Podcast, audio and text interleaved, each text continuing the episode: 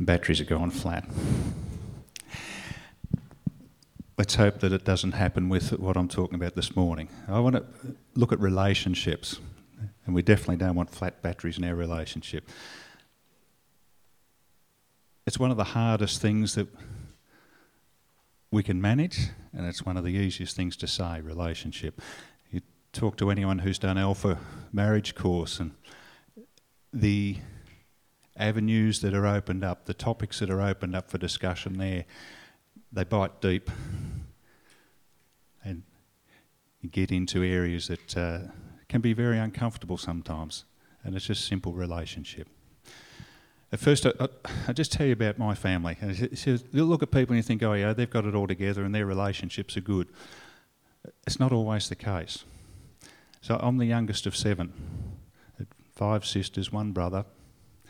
The first six were born in about eight years. And I'm straggling along several years later. The first child that my parents had was Margaret, and she died at about six months old. So never knew her, and that and that, that put an effect on the rest of our family. It was a, a, a time just just post-war. Dad was in uh, rehab, and uh, Mum was on her own. So it. it took a toll on the rest of us as, as kids. But as we get older, we understand that, and we know, and we learn to live that. So as the rest of my family were growing up and they were leaving home, was about the time when I was starting to get around. You know, I was starting primary school, they were starting to leave home. I go into Anna's family, she's one of nine, she's the middle child. Six brothers, two sisters, both of her sisters have departed. So you look at this this pain, there's relationship broken, there's there's life that's gone on. We look at our family, we've got four sons. Three of them are married, and between them they've got eight sons. So eight grandsons, they're all boys. And though our relationships there are generally good, there's also strain in some areas too. So why, why am I telling you this? It's relationship, it's family. It's it's not always pretty. It doesn't always work. And as we come towards Christmas, we need to perhaps reevaluate where we're at in relationship. So no matter how hard we try, no matter how hard we look at getting things right, no matter how hard we we work at our relationships, they don't always work. Because we're not the only party involved. At Mount Clear, we've got seven core values. Relationship is the first of them. Everything God does is for relationship. Integrity, the strength, integrity of heart is crucial to our God and crucial to our house. Commitment, we will say, stay the course. We will do what we say. Life. We are a house of people full of life. Faith, to be and to do required faith. Excellence. All we do is done with excellence, the best that we can give it. And worship, because worship is the heart of God. But I want to look at relationship. There's two facets of relationship. There's the vertical between us and God. And there's a horizontal between us and our family. It's difficult to have a sound horizontal relationship if we haven't got a strong vertical one to hang it on. That's my opinion, and I think a few share that. So our core value in relationship, everything that our God did was for relationship. Relationship with Him, relationship with each other. He paid the highest price for this to be so. Our house will be a house that is founded and built on relationships. And the basis of relationship, this is where we'll see grace, we'll see love, we'll see encouragement, and we see respect all abound. So good relationship exists when these four are in existence.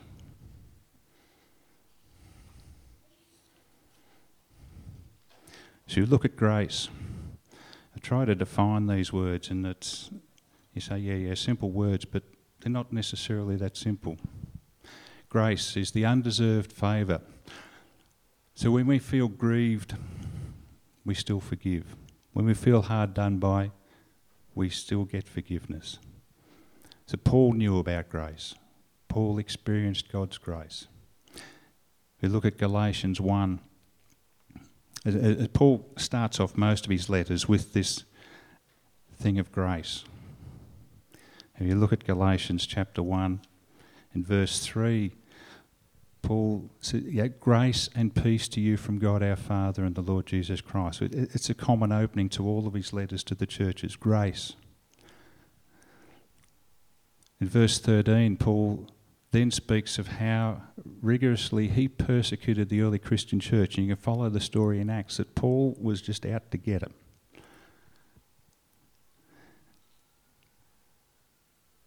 So I think if we were being subjected to the sort of persecution that Paul was subjecting to the early church, I don't think we would show much grace. But in verse fifteen, God shows Paul grace. Not only showed him grace to forgive him, he showed him grace to forgive him to the extent that he had him lead the early church. Grace undeserved. And love, the second of those Those words. Love is the desire to do life together, to give all to someone you love. It's probably one of the hardest words to define. We've got society's definition of what love is. And I thought, I don't want to go down that path. I want to look at what God says love is. And, and again, Paul defines love. In First Corinthians thirteen, big definition of love. You hear it, hear it, uh, recited so many times. Love is patient. Love is kind. Love does not envy. Love is not boastful. It is not proud. It is not rude. Love does not seek self. Love is not easily angered. Love keeps no record of wrongs. Love does not delight in evil, but rejoices in the truth. Love always protects, always trusts, always hopes, always perseveres. Love never gives up. It's a bit removed from the definition of love that we, we hear so much on T V and the movies and uh, the the, uh, the soapies that we don't watch. Encouragement, the words and attitudes that build each other up. Very similar to praise, encouragement in, in its definition, but there's a big difference. Praise is words of encouragement, but they're words of encouragement when we do something right. Encouragement is words of lift us up regardless of what is going on. Encouragement to lift us up when we're down, when we're in the valley, or or we haven't necessarily won the race. We still give words of encouragement. And respect, the last of those four. Respect is honour given. Honour given for achievement, honour given for position held, regardless. We honour our government. We honour our civic leaders, regardless of whether we voted them into office or not. They have been put in place. We honour our, our civil law keepers. We honour our leaders. Whether we agree with them or not, we honour them. We respect them because they hold the position. There are four verbs that can apply to something that we can receive or expect to receive, but when they are applied as we give them, without expectation of return, they are four of the most powerful verbs that we can find. When we show grace to someone who we find undeserving or we think undeserving, when we show love, when we offer encouragement, when we show respect, created within us is an attitude that is non-judgmental. An attitude that changes our thinking, our inner self, an attitude that allows us to interact with people regardless of who they are, what they do, what they think, what they believe, and we do it without condemnation.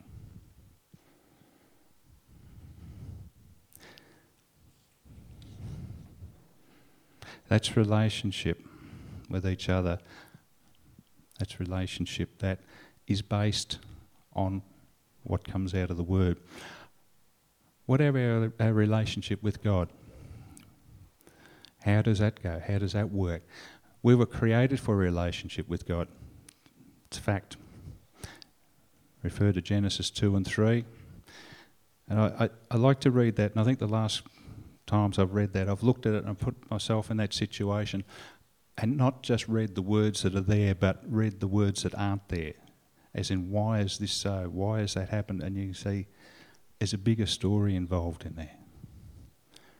In Genesis two seven, the Lord formed the man from the dust of the ground and breathed into his nostrils the breath of life, and the man became a living being. Adam carried God's breath. In verse fifteen, the Lord took the man and put him in the Garden of Eden to work it and take care for it. God had a job for Adam to do, to tend the garden. But in verse eighteen, God had realised that though all the animals had been created, though all of the plants were there, there was no companion for Adam.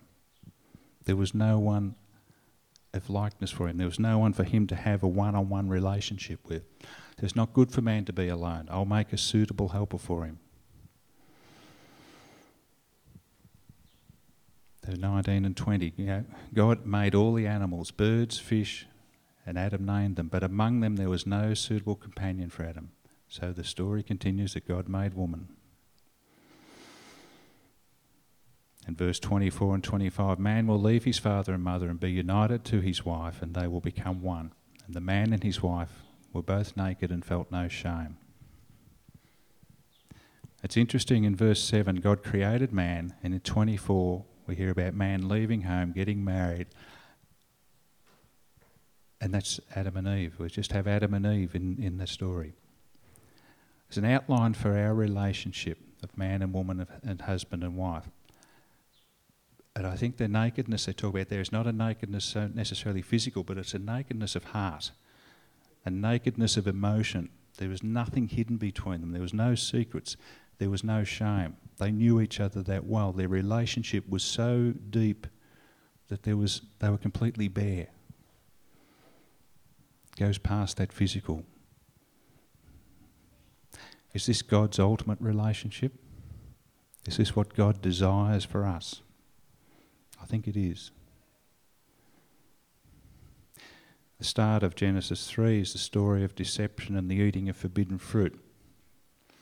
We go to verse eight, and the man, as his, man and his wife heard the sound of the Lord as he walked in the garden in the cool of the day, and they hid. There's lots of thoughts and theologies about the, the, the, the forbidden fruit. But it took away that innocence. It took away that that nakedness that they had, that that emotion that they shared. But when they heard God walking in the garden, Adam and Eve knew the sound of God walking in the garden because they were familiar with it. It happened regularly. God walked in the garden. We know sounds as we're sitting at home and we hear the, the front gate open. We hear someone coming on to the front door or, or wherever. You know the sound it, because it happens. You're familiar with it. We get familiar with sounds. God walked in the garden frequently because they were in relationship. They were familiar with that sound. God's visits must have been frequent. They must have had conversation. They must have had all sorts of stuff going on. They had relationship. How's your relationship with God? I think Adam and Eve's relationship, as written there, is a is a model for us to look to. Is it valid for us today? It's a long time ago. It was a different age and different time. We live here and we live now. A lot of our relationships happen in social media. A lot of our relationships happen in media that it, it means that don't necessarily sit face to face. You know, when we sit face to face, we get the expression of words that are said. We get the expression that is intent that's behind words. That doesn't happen in social media. How many times people get misunderstood from stuff that's written.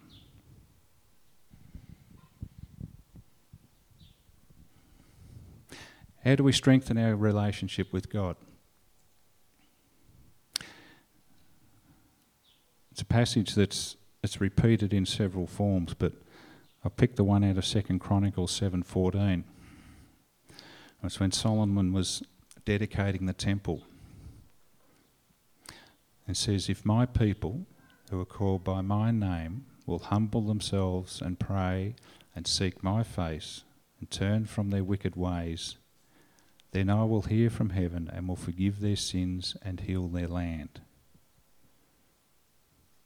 Let's look at it. My people, that's us. Called by my name, followers of Christ. Humble ourselves. So assess our position. Understand who provides. Acknowledge God Almighty. Be humble. And we pray and seek. We get on our, on our knees and pray to God. We scour the Word and seek what God's desire is for us. And God comes through.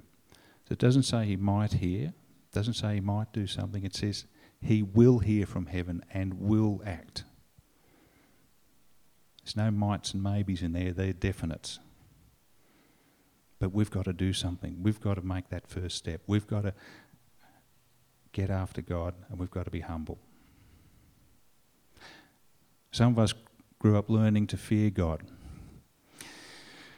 That God was a God of retribution, that the, that there was a, a, a cartoon image of God with a, the bolt of lightning, and if you did something wrong, look out, you were going to be cinders. That's so wrong. God is a God of love. God desires relationship, good, healthy relationship. So put that back into First Corinthians thirteen, and you say, God is patient, God is kind, God does not envy, God does not boast, He is not proud, He is not rude, He is not self-seeking, He is not easily angered, He keeps no record of wrong. God does not delight in evil, but rejoices in the truth. God always protects, always trusts, always hopes, always perseveres. God never gives up.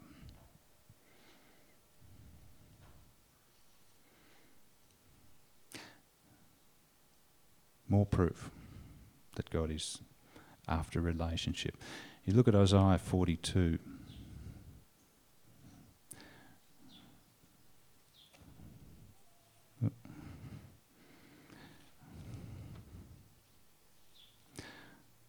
Isaiah forty-two, verse one to five. We got it. "And here is my servant whom I uphold, my chosen one in whom I delight. I will put my spirit on him. He will bring justice to the nations. He will not shout or cry out, he will ra- or raise his voice in the streets. A bruised reed he will not break. A smouldering wick he will not suff- snuff out. In faithfulness he will bring forth justice. He will not falter nor be discouraged till he establishes justice on earth. In his law the islands will put their hope." This is what God the Lord says. He who created the heavens and stretched them out, who stretched out the earth and all that comes in it, who gives breath to his people and life to those who walk on it. Verse three, the tender heart of God. "A bruised reed he will not break." We're all bruised. He won't break us.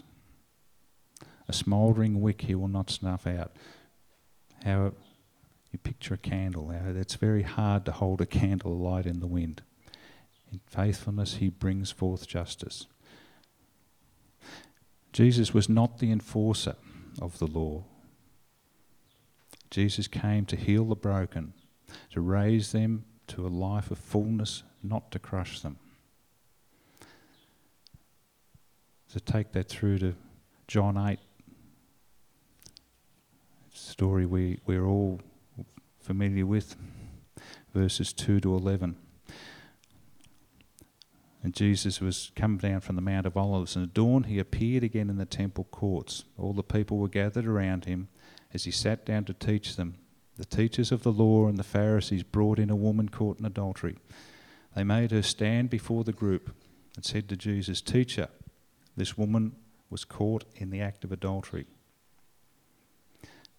In the law, Moses commanded us to stone such women. Now what do you say?" They were using this question as a trap in order to have a basis for accusation. But Jesus bent down and started to write on the ground with his finger. When they kept on questioning him, he straightened up and said to them, "If any one of you is without sin, let him be the first to throw a stone." Again he stooped down and wrote on the ground. At this, those who heard began to go away, one at a time, the older ones first, until only Jesus was left, with the woman still standing. Jesus straightened up and asked her, "Woman, where are they? Has no one condemned you?" "And no one, sir," she said. "Then neither do I condemn you," Jesus declared. "Go now and leave your life of sin." If you look deeply into this, in verse two, Jesus sat down, and there's no nowhere there does it say he stood up again. He was squatting down, and she came in and stood, and so he was looking up to her. He did not look down on her physically. He didn't look down on her emotionally. He did not condemn. And in his seated position, in verse six, Jesus, while sitting, leant forward and was scratching something in the dirt on the floor, the dust, drawing pictures, doodling, whatever. Verse seven, he straightened to reply. Verse eight, he bent back to the ground again. And even in verse ten, when he addressed her, in verse eleven, he was still sitting on the ground. So here's someone who so easily in our law we would, we would condemn, we criticise, we would say, "You're doing the wrong thing." We put so many laws, or we can put so many laws on people. Don't eat this, don't drink that, don't go out with that person. There's no condemnation here. It's a model for us. It's how we can model relationship, non-condemning. Regardless of what people do, that's between them and God. It's not between us. It's not for us to point fingers at people. So how do we get to be like this? Humility, prayer, and seeking.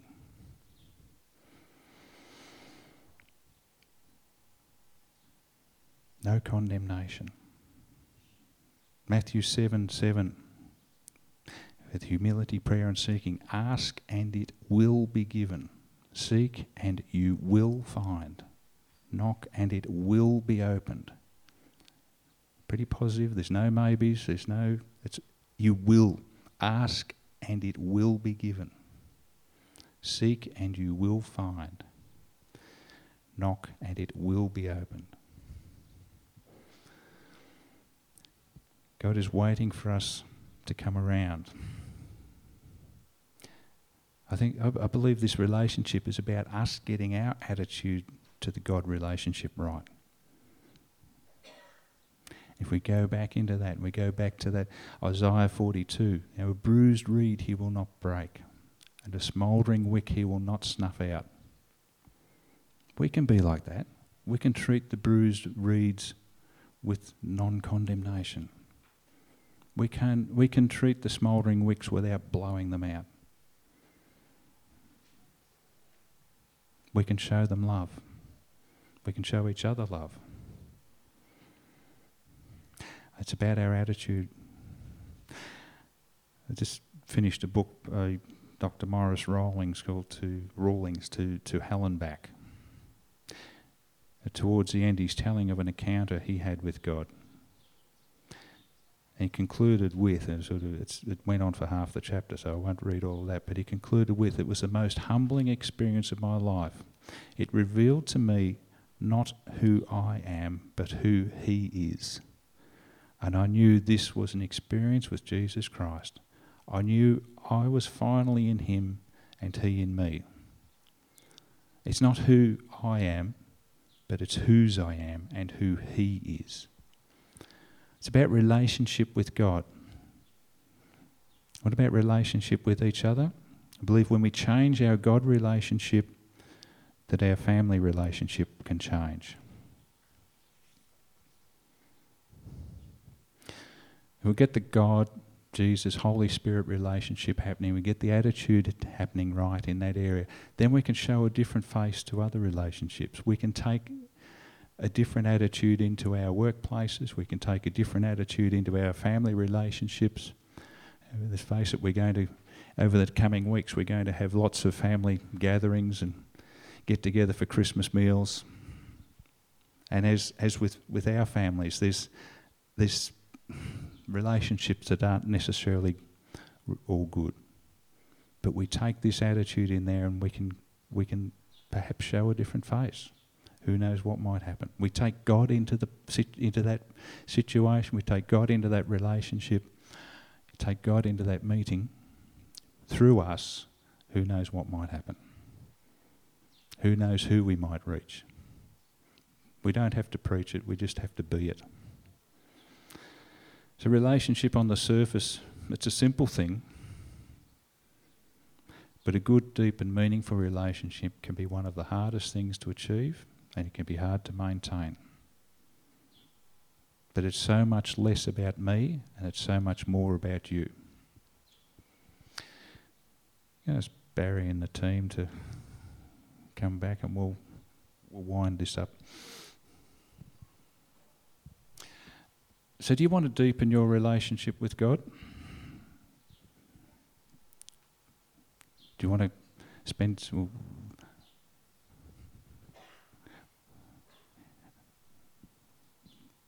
do you want to go deeper? Do you want to look further? Do you want... We can look at praying into that. We can look at... We've lost half our team.